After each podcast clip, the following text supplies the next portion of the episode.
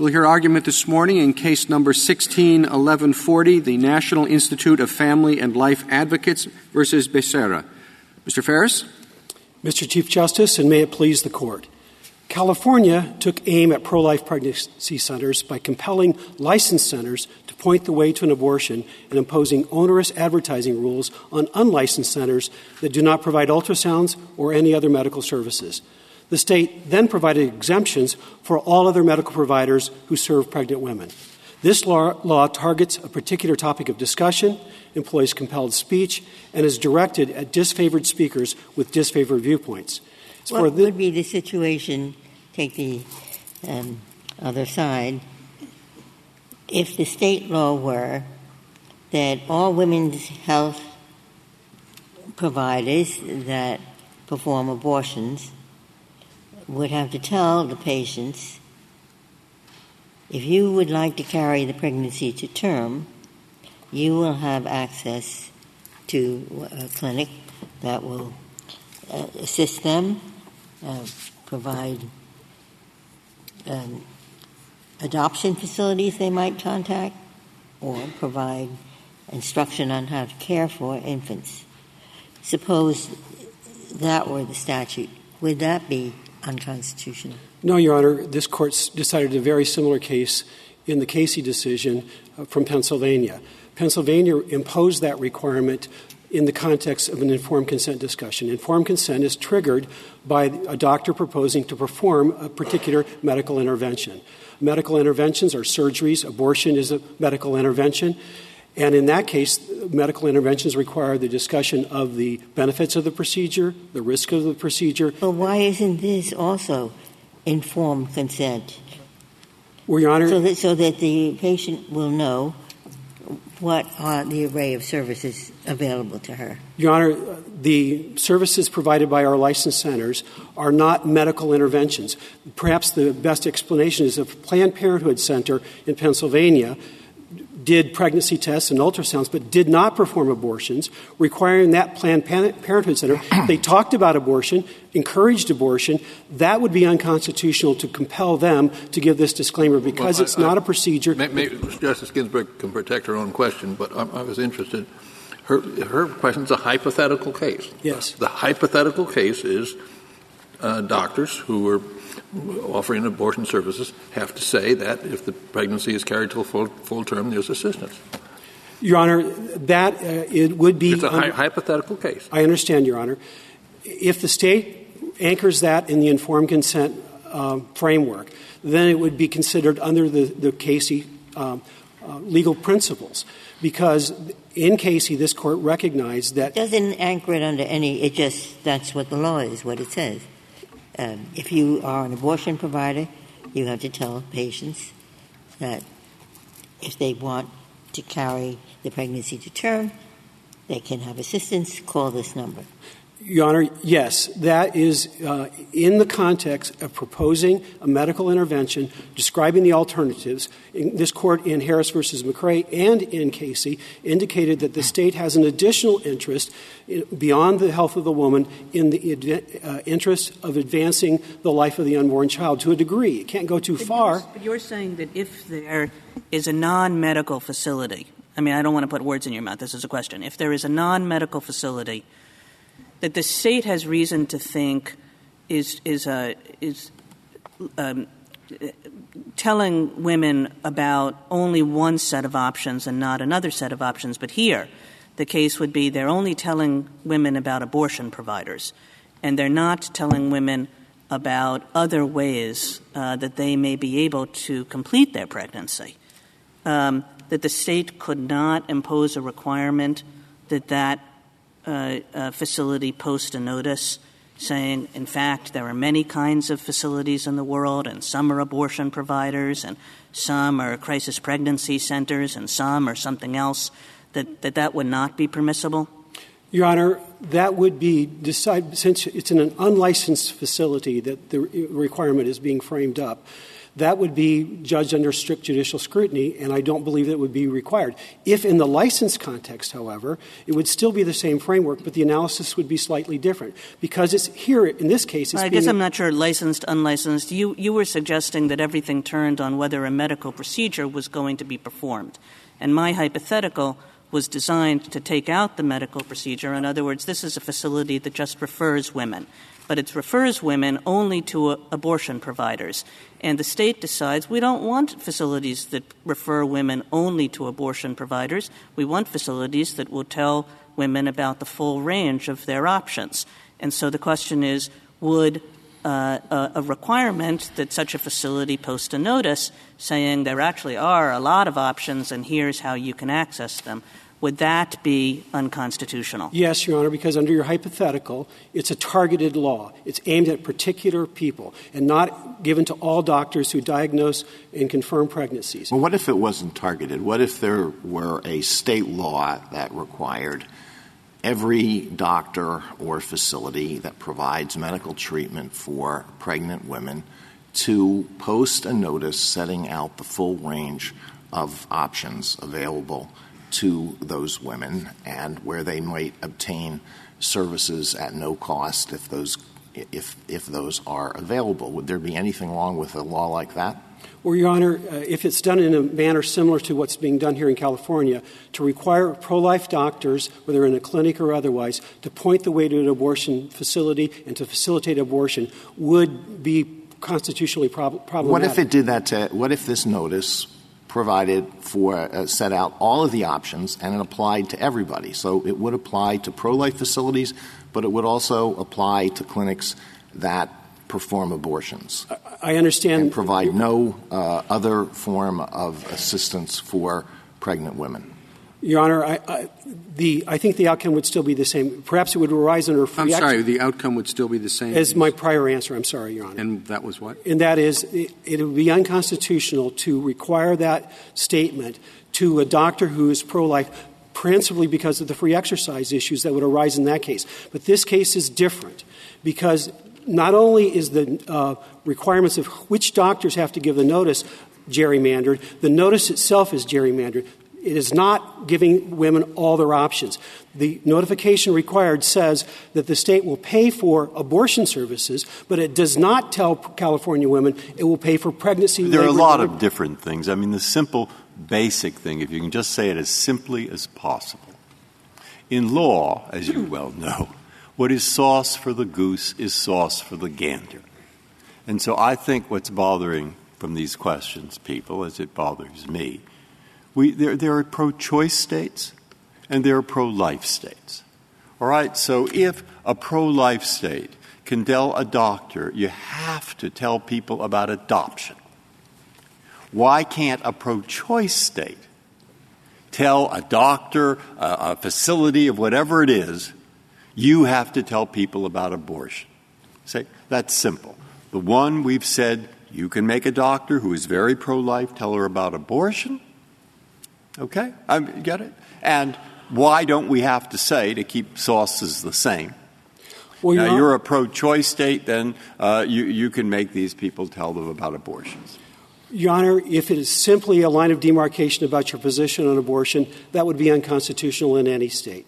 But the, the laws that have been upheld are doctors who are going to perform abortions, not doctors All right, so you want to draw a line as to whether the, it's actually the doctor, medical treatment about to do it, as not. Yes. Okay, I got it.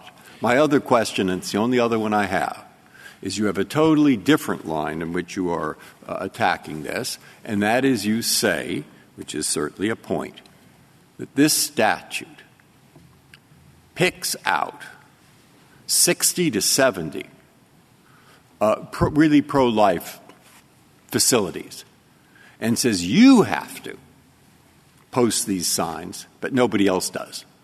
Right? Isn't that That's basic? correct, Your Honor. Okay. Now, what are that sounds like a you have a point there if that's correct. But doesn't there have to be a trial on that? What, what did you argue to? This is just a preliminary injunction. Don't you have to have a, uh, a, a trial or present some evidence? I don't know what your evidence is. I don't know what the evidence is on the other side. And, and can we decide that without knowing the evidence? Well, Your Honor, the, the gerrymandering of the statute is evidence from the face of the statute. The way the statute works is that it begins by only regulating clinics that are licensed under Section 1204 of the California Code. That is limited principally to nonprofit community clinics. So all doctors in private practice are out of the statute to begin with, and the state admits this in its brief. Additionally, among those uh, nonprofit clinics, the clinics that are uh, in general practice are exempted out, uh, even though they serve pregnant women. Then you take the class, the, last gerrymandering in the statute is among those that are principally giving pregnancy services, if you're willing to sign up for the state's Family PACT program, which requires you to dispense abortifacient drugs, then you're out of the program as well. So, through a clever series of legislative gerrymandering, the state has ended up with the result that only nonprofit pro life pregnancy centers are required to post the notice. And the notice itself is biased. Along those lines, um, one other question occurs to me that's similar to Justice Breyer's with respect to the adequacy of the record we have for unlicensed clinics. Um, we don't have a lot of evidence with respect to the nature of the burden that would be imposed by the 48 font requirement on all ads. Um, there's some evidence in the amicus briefs that it might be like a $9,000 a month tax for advertisements. But what, what do we do about the lack of a record here and whether we should wait for an as applied challenge, Your Honor, as the government suggests? Your Honor, this court uh, faced a similar situation in the Ibanez case, where there was a detailed disclosure required in a certain financial uh, profession. And this court didn't have a financial record. It didn't have a financial record in the Miami Herald case either. We just simply read the statute and made common sense inferences. In the advertising context, the rule is the font must be larger than the main body of the ad or the same size as the main body of the ad with special fonts and colors. If that's the case, think of a Chevrolet ad where the warnings about or the disclaimers about financing had to be as big or bigger than the word Chevrolet. That is not an effort to inform people. That's an effort to clutter the ad and drown out the message of the ad. We don't we know what kind. We don't know what kind of adjustments uh, might have been made because this case went off uh, without any kind of evidentiary hearing, as was pointed out.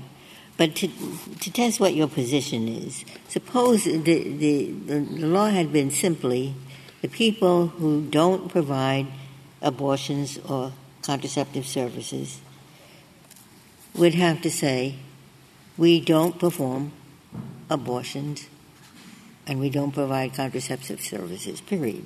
Then that would be, everybody would know what, what's being offered. Well, Your Honor, be, would that be constitutional? Not if it's done in a targeted fashion. Again, if, if all doctors in California who treat pregnant women are re- under the same requirements, but when there's special imposition upon a targeted group of people because they don't like their position on abortion, that is the form of targeting that this court outlawed in Sorrell.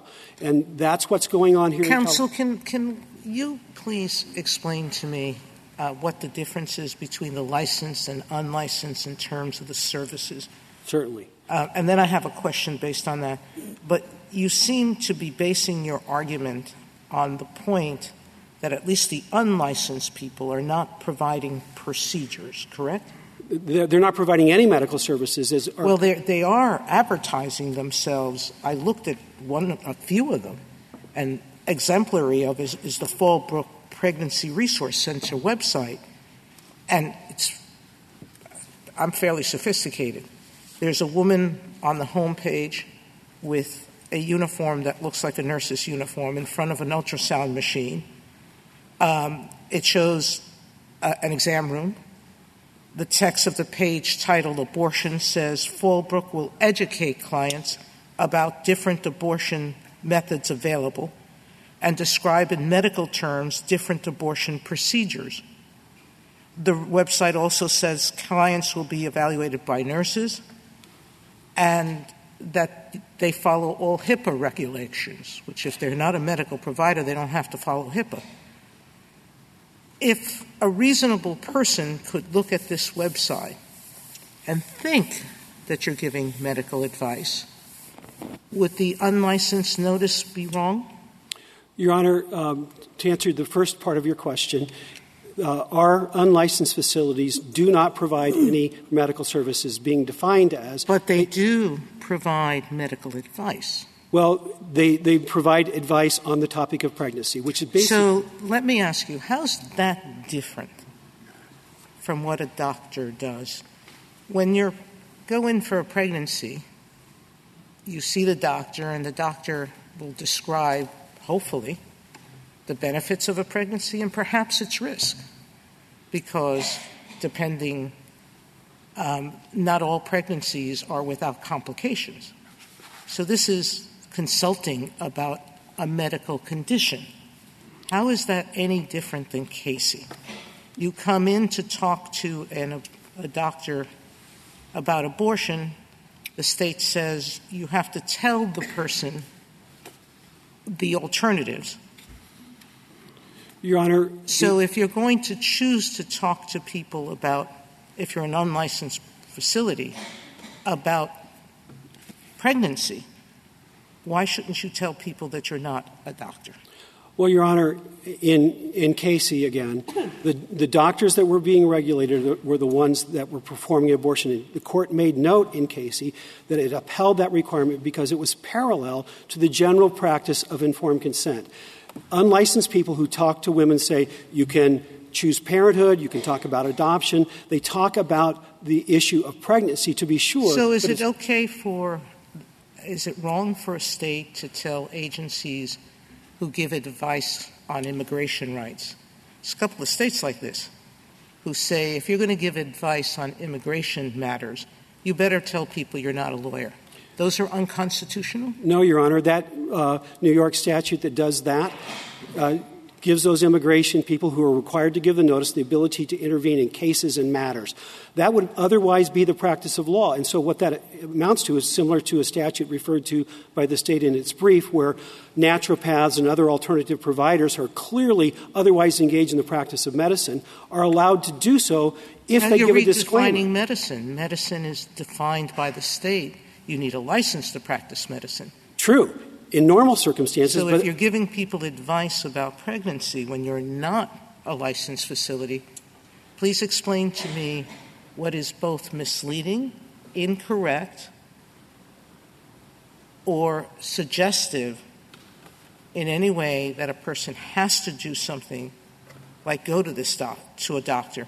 How is it doing anything other than telling people that despite how the picture looks on the website, this is not a medical facility. Your Honor, it is illegal in California to practice medicine without a license. It's illegal to pretend to practice medicine without a license. If that's what's going on here, surely the California would have found a way to do that before Mr. now. Farris? Well, in this case, I, I didn't go beyond the record uh, to look on the internet because I don't think we should do that. But I do have a hypothetical.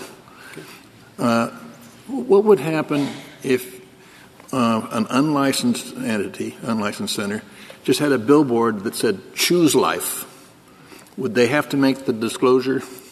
Yes, Your Honor. All right, so they'd have to make a twenty-line or a twenty-word. How many words in it? I forget. Right, it would be 29 words. 20, 20 29 words. In, in the same size font in as the same Choose size Life, as Choose Life. and in a number of languages, whatever is required by that county. It, we can ask. We can ask the state of California. Uh, will the state of California disagree with that? Do you think? I mean, you don't know. I, I don't think they'll disagree. Because it seems to me that that means that uh, this is an undue burden in that instance, and that should suffice to invalidate the statute. Yes, Your Honor, that's our position. Mr. Farris, can I ask? You've been pinning a lot when you've tried to distinguish Casey on the idea of informed consent, and certainly some of the requirements in Casey are informed consent in the way we would understand that, talking about the risks of various procedures, all the things that we want doctors to talk about when we go to them and seek medical care. But there were definitely requirements in Casey that don't have much to do with informed consent as I've ever understood it. You know, the, um, the, uh, the, doctor having to inform patients about that medical assistance benefits may be available for childbirth and neonatal care, inform women that the father would be liable to pay child support. So those kinds of requirements, they, they just don't seem to have much to do about informed consent. And they are, and this goes back to Justice Breyer's sauce for the goose point, they're, they're really the exact flip side of the requirements in this case. So, how am I supposed to think about that? Your Honor, they are triggered by a medical intervention rather than, in this case, it's triggered by a discussion. Well, I realize that that's a factual difference, that there's a doctor in the room, and in one case there's not. But these are not informed consent requirements. Well, Your Honor, this court held they were in Casey because they were components of informing women about the alternatives to the abortion process. I see that my uh, time has got to the point that I'd like to reserve the balance for rebuttal. Thank you, Your Honor. Thank you, counsel.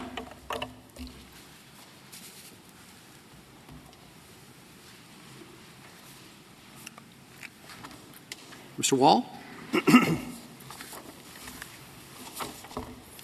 Mr. Chief Justice, and may it please the Court, the First Amendment allows states to require truthful, factual disclosures about one's own goods or services. What the First Amendment does not allow, and what California has done, is to require pregnancy centers to make disclosures about services they do not provide and that would violate their most deeply held beliefs without any showing by the state that it truly needs to compel speech rather than speak its own message. What, that what about what about if the the law were instead, if you are providing women's health services, you have to list all the services that you provide, and that would apply to everybody. It would apply to facilities that provide abortion and contraceptive uh, services, and it would apply to the um, natal care everyone, everyone like uh, on uh, food, you have to list all the ingredients. Yes, I think if California said to, all providers across the board in the state, you've got to put a notice up on the wall that lists the services you provide, that, that looks to the United States like truthful, factual information about what you're doing. That seems like you know, pretty close to the core of Zauderer. I think the concern here is that the license notice in California and similar statutes in two states, Hawaii and Illinois, are really different from the vast bulk of disclosure requirements like that one. I didn't understand the question to be um, uh, along the lines that you've answered. It's not simply a requirement of whether or not the facility must list the services they provide. The question is, can they be required to list services that they don't provide, but that may be provided elsewhere? That wasn't my, my question. Was does everyone in the he- women's health care business, if, if the state decides we want you to tell the public what you provide, what you provide? That's that's all. I, I may have misunderstood the question. To the extent the notice is about your own services, Yes. we, we think that is permissible. Uh, it's a disclo- truthful disclosure about your own services. As you move away from that in the way that three states have done, then I think you, you're triggering heightened scrutiny under the First Amendment. We In your be- view, pla- family planning clinics do not have to tell uh, any woman about abor- adoption. I, think it depends on whether it's tied. No, they don't provide adoption. It's not their service. As, as petitioners were saying, if it is just a, a center that counsels people on abortion in a general sense, no. No, it doesn't. It's We- a center that helps women plan their families. That's what it is. Now, it's not, they don't have doctors who are performing abortions there. I'm just saying it's a family planning center.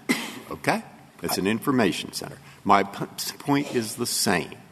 There are millions of people in this country who have views on this subject that are absolutely opposed one to the other. So that to me suggests the law should keep it as simple as possible. And that's why sauce for the goose, sauce for the gander. I mean, if the law is permissible, which says, doctor, you must tell the woman about adoption, then why shouldn't the law say, family planning center, you must tell the woman about abortion? Sounds even handed? Sounds as if everybody in the same business is have the same rules? You, the government, and, and the uh, NIFLA are trying to make a distinction there. And I need to know if you're right. The only distinction I hear so far is one has a doctor about to perform, and the other has just a counselor. Is there any other distinction possible? Justice Breyer, that is the crucial distinction. I agree with you on the sauces for the goose and, and the gander, but when you are performing a medical procedure and you're making disclosures about your own services, what the plurality opinion in Casey says is, this is at page 883. Yeah, it was about doctors. I agree with that. That's but right. I think for most people, you'd think family planning. you know, family planning. That's the category.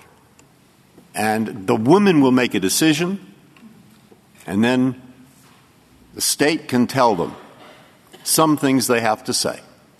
And we know they can tell them about adoption. They can make them tell them about adoption. So why can't they make them tell them about abortion? Because, Justice Breyer, that when you are going in to have a procedure and you've got to make certain disclosures, that's a disclosure sorry, related to Maybe the, we could let him finish the answer, please. That's a disclosure related to the service that you're providing. And then it's just a question of how much you have to disclose. And Casey drew that pretty broadly to say at page Mr. Wall, 883. go ahead. I'm sorry. You've got to make an informed choice. And all the government is saying, we're not saying not goose for the gander. We agree. What we're saying is the more you get away from that kind of a disclosure that's about what you're doing with that patient or customer or client, the more scrutiny it ought to get under the First Amendment. But I think the question is why shouldn't there be a state says, you know what, this is the regime we want. We want to say to family planning clinics um, that they should put up a poster saying we do family planning, we do not do adoption. And we want to say to crisis pregnancy centers along the lines of petitioners here, we do adoption, we do not do family planning or abortion. And, and, and, and, uh, and the state thinks that would be a good system because when a woman goes in to either one of these kinds of places, they'll know what's there and they'll know what's not there. And what, why would that be problematic? Well, I, think because once it's no longer tied to the specific goods or services that the, the clinic or center or whomever is, is providing, then the more we ought to be worried that they're making you just advertise what other people are doing. And this case is even one step beyond your hypothetical, because it's not even saying to the clinics, say what you do and don't do. It's saying, look, we want people to know about services that the state Mr. provides. Wall, how and is that different than Casey? In Casey, we required doctors to hand out state-created materials telling the women about what services the state and others provided. Adoption s- centers, fathers had to pay things. Now, I think your distinction, and you keep repeating it, is these centers, I'm assuming both the licensed and unlicensed ones, are not doing procedures. But I don't know what an ultrasound is if not a procedure. I don't know what a pregnancy test is if not a procedure. I don't know how counseling on the pregnancy state is not part of medical advice in the same way a doctor gives it when he's considering an abortion procedure. I, I don't understand the difference. Both of them are doing medical related procedures, and both are being asked. The chief said there's a distinction in not advertising someone else's services, but in Casey, we permitted it. So please explain to me again why there's a difference here. So, Justice Sotomayor, I agree with everything you said in the back half there. And if California were coming in and saying, before you, licensed clinic, perform an ultrasound, you've got to provide certain information to make sure that's an informed choice by that woman to get the ultrasound in the face of risks and alternatives, then it's like Casey. And the question is just how much disclosure do you have to provide? And Casey, I think, gives us important guidance on that. California's notice isn't doing that, at least on the license side. On the license side, it's not helping the women who come into the clinic make an informed choice to opt into one of the medical procedures. And I'm not disputing that ultrasounds and the rest are, procedures that could trigger those kinds of disclosure requirements. It's saying we have a generalized interest in having them know that we provide some low and free cost services. And if that's their generalized interest, that's tailor made to an obvious alternative, which is let the state do what pregnancy centers do I- I'm and sorry. tell Well, people before about your- what it provides. Before your time expired, could I, could I ask you something uh, uh, about your brief that, that troubles me? And that is the, the government's request that we recognize a new category of speech called professional speech, which is subject to a, a lesser standard of review. I mean, this case is very important in itself, but adopting this new category of speech would have far reaching consequences. And I, I'd like you to explain why that is consistent with Stevens and other cases where the court has recently said we are not going to recognize any new categories of unprotected speech, and how you would define the boundaries of professional speech. And there have been a lot of cases on, there have been some cases on this in the lower courts. But just t- to take a couple of examples, journalists are professionals, so would they be subject to this standard? How about economists? How about uh, climate scientists? Um, how about a fortune teller? The Fourth Circuit said that a fortune teller is a uh, is a professional. Um, how about somebody who writes an advice column for parents? Uh, wouldn't we be getting into very dangerous territory if we do this? So, uh, Justice Alito, there's a lot there, and I just want to make a, a, few points, and I think the Third Circuit's opinion in King does a pretty nice job of this. The court's already talked about professional speech. Now, it's often talked about it in the context of commercial speech, and it's lumped them together in cases like Zauderer and Ohralik. But what we tried to do in our brief was to say, look, there's similar doctrines, they overlap, but they have somewhat different origins, and historically there are certain professions that are regulated. That wouldn't include fortune tellers, it wouldn't include economists or journalists, but it would include doctors and lawyers and maybe accountants. And so we do think that there is some room for the states historically in that area. And what we've tried to say is whether it's Zauderer or some equivalent for professional speech, if it's a disclosure about what you're doing, we should think that's a fairly low level of scrutiny.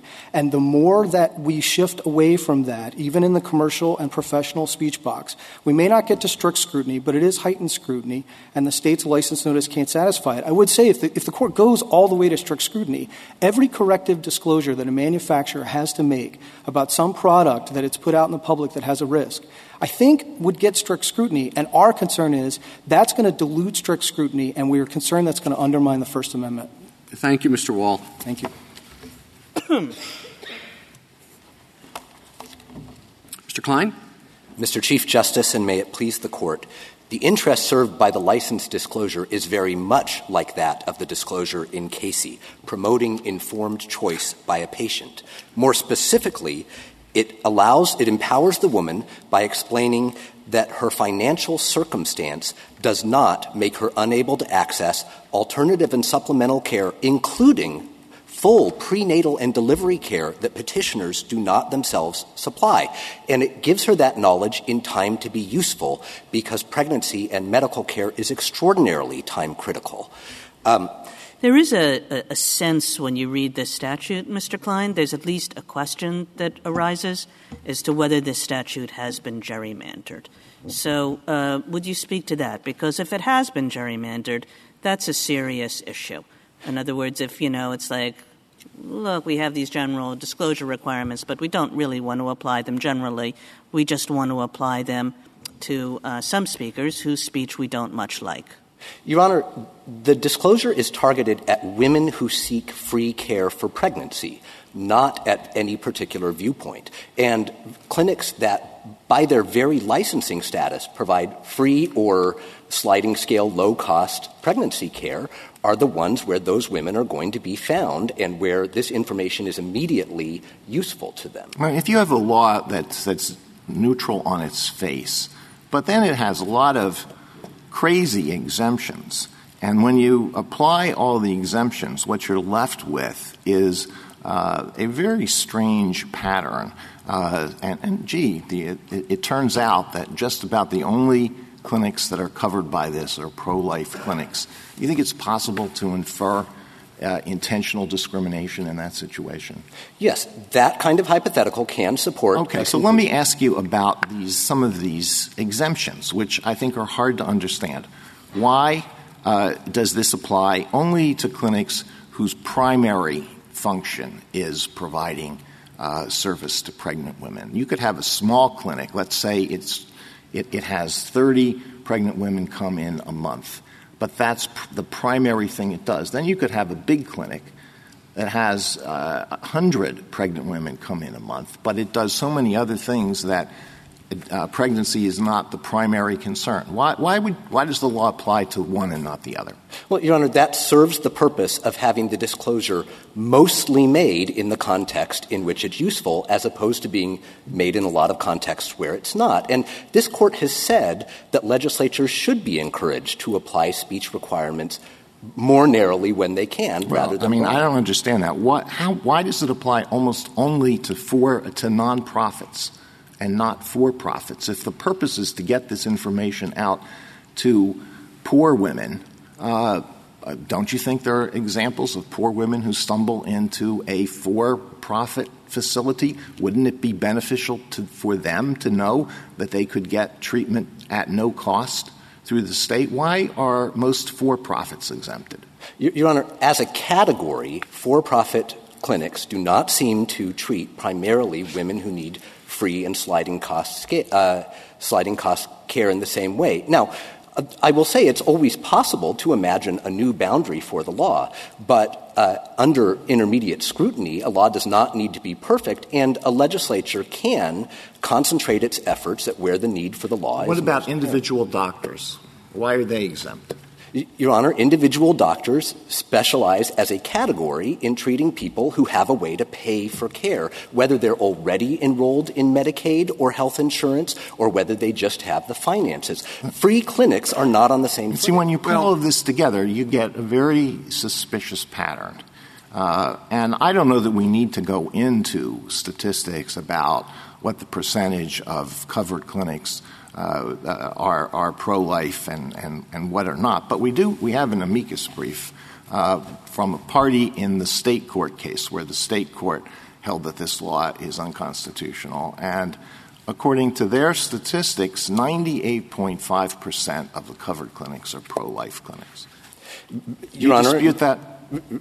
Yes, and I understand we're speaking outside of the record here, but the, that amicus uh, uh, evidence in the state court did not was off by I think a factor of ten in terms of how many covered non. I mean, it, it differed by a factor of ten when it told the state court how many covered non-anti-abortion. So, what is your position on that? What's the percentage? Your Honor, the state does not have firm numbers on this. Uh, we have done a preliminary assessment which found a significant number of non-anti-abortion covered facilities. However, I will also say that deriving this from purely state databases is very tricky because they rely on self-reporting that's hard to interpret as to who really does primarily pregnancy care. It's exactly the kind of thing where a record would be useful. Could you say a few words about how these boundaries came about? In other words, you have these various lines that the statute draws, and then it has these exemptions. And what was the state thinking? I mean, uh, you know, and I realize that the state, you know, there are lots of people who were thinking different things. But is there give me a little bit more about your theory of the case, even as to why these exemptions exist and why these lines are drawn. Uh, you've been saying, well, we go where the problem is, but tell me how you knew where the problem was. Tell me how what you thought the problem actually was. What were you doing? What were you trying to do? Well, let me start with the question of what the problem is. And the problem is that the state has overseen, the state legislature has overseen, an expansion of public medical care in California, uh, but has experienced that publicity campaigns invariably leave a gap that was highly concerning to them in the pregnancy context because of the medical issues and because of the severe timing constraints to get care that makes a difference. And uh, so the, the goal of the statute is to identify women who are seeking pregnancy care and appear unable to pay for it themselves or through insurance or public coverage they already have. That's why it's targeted at free clinics. Now, there was a reference to exemptions, and the exemption, leaving aside the exemption for federal clinics, which I think is obvious, the exemption for Medi-Cal FPAC providers reflects that a notice would serve little purpose at a provider which already provides care under those programs and which has the incentive to help women enroll in them. One way to think about how a statute like this uh, gets enacted is to say we're, you know, we're really concerned that there are low-income women don't have a lot of access to information, don't realize what all their options are, want to make sure in general and across the board that they get the best information that's available to them. Another way to think about what the problem is and how a statute like this comes about is more targeted. It's to say there are these crisis pregnancy centers all over California, and we know that women just go into them and they don't realize what they are, and they're being subject to uh, being misled, and we think that this is a terrible problem. And it might be that, you know, that the state could legitimately view that as a problem, as a much more targeted problem. Uh, whether it's a problem or not, it's much more targeted than the first. And I guess what I'm asking is, is this the second kind of statute or is it the first kind of statute? It's the first kind of statute, and the author's verbatim statements well, about if this- it's the first kind of statute, um, then why shouldn't this court take cognizance of the uh, state's other available means to provide messages? If, if it's about just ensuring that everyone has full information about their options, why should the state free ride on a limited number of clinics to provide that information? Well, Your Honor, the state, the legislature is aware of the shortcomings of other methods, uh, as evidenced by the gap that has remained despite their efforts to publicize. Now, what you describe as, as uh, free riding, I respectfully submit, is a permissible speech requirement in the professional context. Well, but if you're trying to educate a class of, of persons about their rights, it's, it's pretty unusual to force a private speaker to do that for you under the First Amendment. Your Honor, I don't think it's unusual to require a professional to explain alternatives as or a- additional options that are available, as in Casey, um, and also as in the laws that have been cited in our brief, the New York. Well, put it, put it, put Counsel, aside. Maybe, I'm sorry. Maybe you could finish your answer to Justice Kagan's question. Uh, let me ask first. What is the part Yeah. of Justice Kagan's question she would like? I, to I don't. I don't even remember which was the first kind of statute anymore, and which was the second kind of statute. But I was saying a state could really be responding to a sort of generalized, um, a, a feeling that in general poor women don't have access to information, or a state could be responding to a, a feeling that there are a particular kind of um, a center that is misleading women as to what they do and don't provide. And I can see this statute arising in either of those two ways and wanted you to tell me why you thought it arose in the first way and not in the second. Right. Well, let, let me say I don't think they're exclusive. The primary issue is women not knowing where they can get the free care they need for all of their options, including carrying a healthy pregnancy to term and having a healthy baby. But obviously, the informational problem is going to be especially concerning where there are cases of deception and uh, and so forth. And the legislature had some awareness of this, but they didn't draw a statute um, with that as the primary. See, that's what I give up on. I don't know. I came away from these briefs, and I think I got the impression that there are about 60 or so centers, maybe 70, that are really pro life for religious reasons of different kinds. Right? And they don't want to talk about abortions. And then it seemed to me maybe there are a thousand centers altogether in California, or several hundred. And I really did end up wondering well, in all those centers, do the poor women really get the information about uh, free abortions? I have no idea.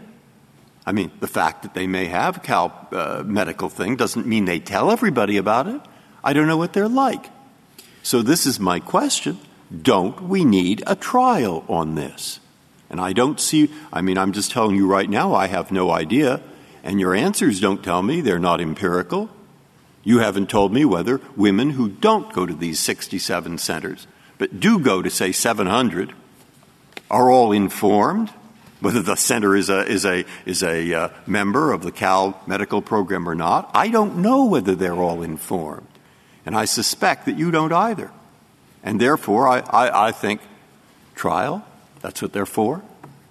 What's the answer to that? Your, Your Honor, we agree. You agree and with that? th- The record at the preliminary injunction stage, which is all this concerns, was not sufficient to support an injunction. At a merit stage, there would presumably be a, a great deal of evidence on both sides. Mr. Klein, can we go back to the question Justice uh, Kennedy asked um, the other side, uh, which was for you to affirm or disaffirm that if one of these facilities wrote an ad that just said pro-life and put their name, it appears as if the law would require them to have the statement, this is not a medical facility in 48 point font?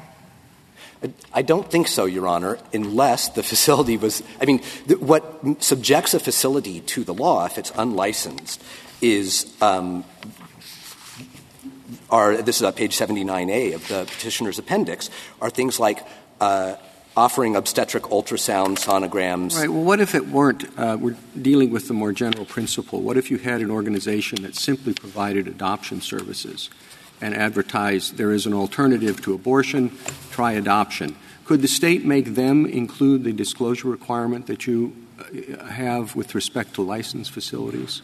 Because that's an alternative to pregnancy. I would say you'd want to make all the uh, abortion alternatives also fully available and uh, make the low-income women aware of those. Could you impose that requirement on that facility? I don't think so, Your Honor, and it wouldn't, and such a requirement wouldn't be serving the same interest. And let me explain why. These the licensed facilities provide medical care. Page 91 of the petitioner's appendix, their complaint describes medical care they provide to pregnant women. Um, and so women go there. So, what additional uh, um, what ultrasounds or discussion of family planning? What more would it take to require the uh, adoption center to be covered? Any one of the ones that you have listed for license centers? In other words what would make it subjected to the same kind of requirement as a license center? Yeah at what point uh, you know you say uh, let's say that uh, ultrasounds are out of it. Is the disclosure still required for that facility I don't think the ultrasounds per se make the difference. What would make the difference as a constitutional matter is is it licensed as a medical facility that, and does it provide medical care to people Preg- pregnancy testing if, if the adoption center also provided pregnancy testing could you cover them if it provided it as a as a licensed medical service through licensed medical providers then the state would have to justify the sufficiently important state interest with the uh, and what's the your what's your answer though? It, it, provides two services adoption and pregnancy testing. Could you impose the disclosure requirement on that facility? Uh, your Honor, I think it would be much more difficult to justify. I know that's why I'm asking the question. Right. I'm trying to figure out. I'm trying to figure out the limits of your argument. I mean, the, the centers here have a variety of services they provide, and you say because of that we can impose this requirement on them. Now, before we can uh, say yes or no to your argument, I would like to know the limits of it. So, a facility that provides adoption services and pregnancy testing can they be covered by your law? Through a licensed provider, yes, they could. No, that's except, all they do. No. I don't know what you mean by through a licensed provider. That is all they do. They counsel on adoption and they provide pregnancy testing. Could you require them to say, look, there are other options you may want to consider, and therefore here's a disclosure saying, you know, here are the facilities where you can get other options? On reflection, I think probably not. And here's the difference because they're providing a, a, so much more limited set of medical services that it may be less. Uh, Mr. Klein, can we go back to my question? I, I have read the law with respect to facility, and it requires a facility to do one of two of four things before it qualifies under the law. So, abortion, you appear right that um, they have to, one, offer ultrasounds, obstetric uh, sonograms, or prenatal care, pregnancy or pregnancy testing or diagnosis, or three, uh, prenatal sonogram test or pregnancy, and four, collect health data. But they have to do two or more of those things. But let's go back to the question Justice Kennedy asked. One of these medical care facilities says pro life and their name is that do, are they required to post a notice? And you started by answering the question, and I don't think you finished. And, and the answer is no, they're not required to. Because that they're not, not, offering in the advertising one of these services? Be, because they're not right. They're not doing two. No, that's not. That's not. Uh, show me where that is in the statute. If it's a covered facility, then any ad that they put out, including one that just says "choose life," has to it has to uh, in- include this disclaimer we're not licensed. But in order to be a covered unlicensed facility, it has to do two or more. Yes, it has to things. do those things. So you have a facility that offers pregnancy testing, and they advertise that they offer pregnancy testing. That's all they do. And they put up a, uh, an ad that says "Choose Life." They have to put in the disclaimer. If Yes, in that circumstance, they may be required to do that. And do you agree that mandating speech that the speaker would not otherwise give, indeed does not agree with, alters the content of the message? Uh, yes, it does. All right. So then you're saying that on this billboard, you the state can require that the message be the content of the message be altered, even though they're not providing medical services. Yes, Your Honor, because the criteria are designed not to see who's providing medical services. That's taken care of by our unlicensed practice law. It's designed to address instances where the services that are offered and provided could make a woman believe that she's going to have, be accessing medical services and is spending her time and resources to, to do that and is unable to uh, evaluate what she's now, getting. If, if we uphold your, your, your argument, if we agree with your argument, could the state then amend its statute and say that any evangelical group that has a seven day rally for pro life uh, has to give required information of this sort? No, Your Honor, I don't think that would follow. Why not? Well, and even putting aside the uh, the free exercise targeting, the um, oh, so religion is not a part of this calculus in the case that you have. Well, Your Honor, your hypothetical statute did target at evangelical groups. That is on its face unconstitutional. So, I'm assuming we want to take it that out. Targeted, it included it. So. Uh, I think the statute is reasonably read and applied in uh, in recognition of its purposes, which are the purpose to uh, prevent women from making their decisions about where to go based on mistaken confusion about what's offered. That's a classic Zauderer purpose. Now, ask, if in the there was a question raised about 13 different languages and uh, what a burden that that would be. Um, I don't know what the state's answer to that. It means one thing just to say uh, we are not a licensed medical provider. But if you have to say that, those two sentences in 13 different languages, it can be very burdensome. Your Honor, if the statute uh, if in application to a kind of ad that the centers otherwise have been running and would run, if it makes it too burdensome to place those ads, the statute would be unconstitutional as applied to that. Well, what is that the situation would, for Los Angeles County? This is California law. You should know the answer. Somebody is going to put up an ad, a covered unlicensed facility uh, posts an ad in Los Angeles County. In how many language, mu- languages must they print the disclosure, the, the disclaimer? It would be 13. And it would be if uh, a plaintiff showed standing and made a record of the kind of ad that uh, that they used to run and that it would be impossible to run it that way. It would be unconstitutional.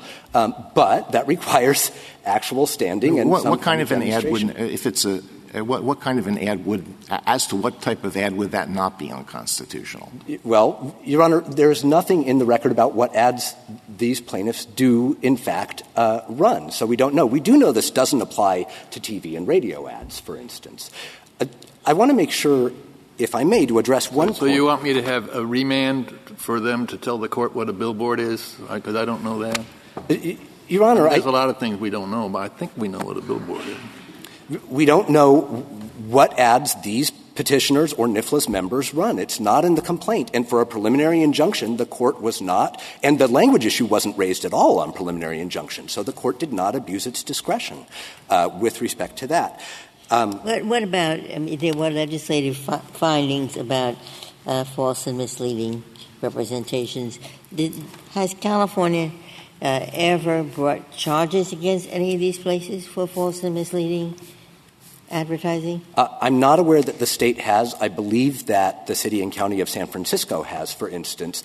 Uh, but in any case, that doesn't address the, such a procedure would not be superior. First, that kind of um, policing that kind of uh, issue would not necessarily be more speech protective, since it might involve undercover patients, record subpoenas, uh, site visits, and the rest. it would have the virtue of um, applying evenly to all persons and all industries, and a law that is very familiar. I mean, anti-fraud provisions in commercial speech are well known and and don't pose any of the problems we've been discussing today. So Why, why wouldn't that be a superior mechanism for addressing these concerns if, if we're talking about a narrower set of concerns, just any fraud concerns? So the narrower concerns, uh, which are not the only ones here, it could be significantly more, uh, or at least it's an open question about whether it would be uh, as or more speech intrusive to be really getting into everything that the petitioners are saying to assess it, as opposed to requiring a two sentence notice that mostly obviates the need for that because it gives women the information to protect themselves and make informed decisions in the very limited time that they have available simply by seeing the notice to call the government. And The one, the one is prophylactic and requires you to compel speech from someone else. That, implicates First Amendment concerns. The second is puts the burden on the government to prove that someone has abused their free speech rights. And, and this court's normally pretty jealously protective of speech. So why isn't, again, that latter approach preferable? For the same reason that it wasn't a necessary step in Casey, because in the regulation of professional speech, the government, given the close and reliant relationship that the patient has on her physician, can require a certain amount of speech to ensure that the, that the patient makes informed decisions about very important matters. The main difference from Casey is how much less burdensome this disclosure is, because there's more flexibility in how it can be delivered, and because it's only giving a phone number for the patient to call and get information from the government rather than requiring the physician to herself hand over a complete state written pamphlet, which is what the disclosure in Casey required.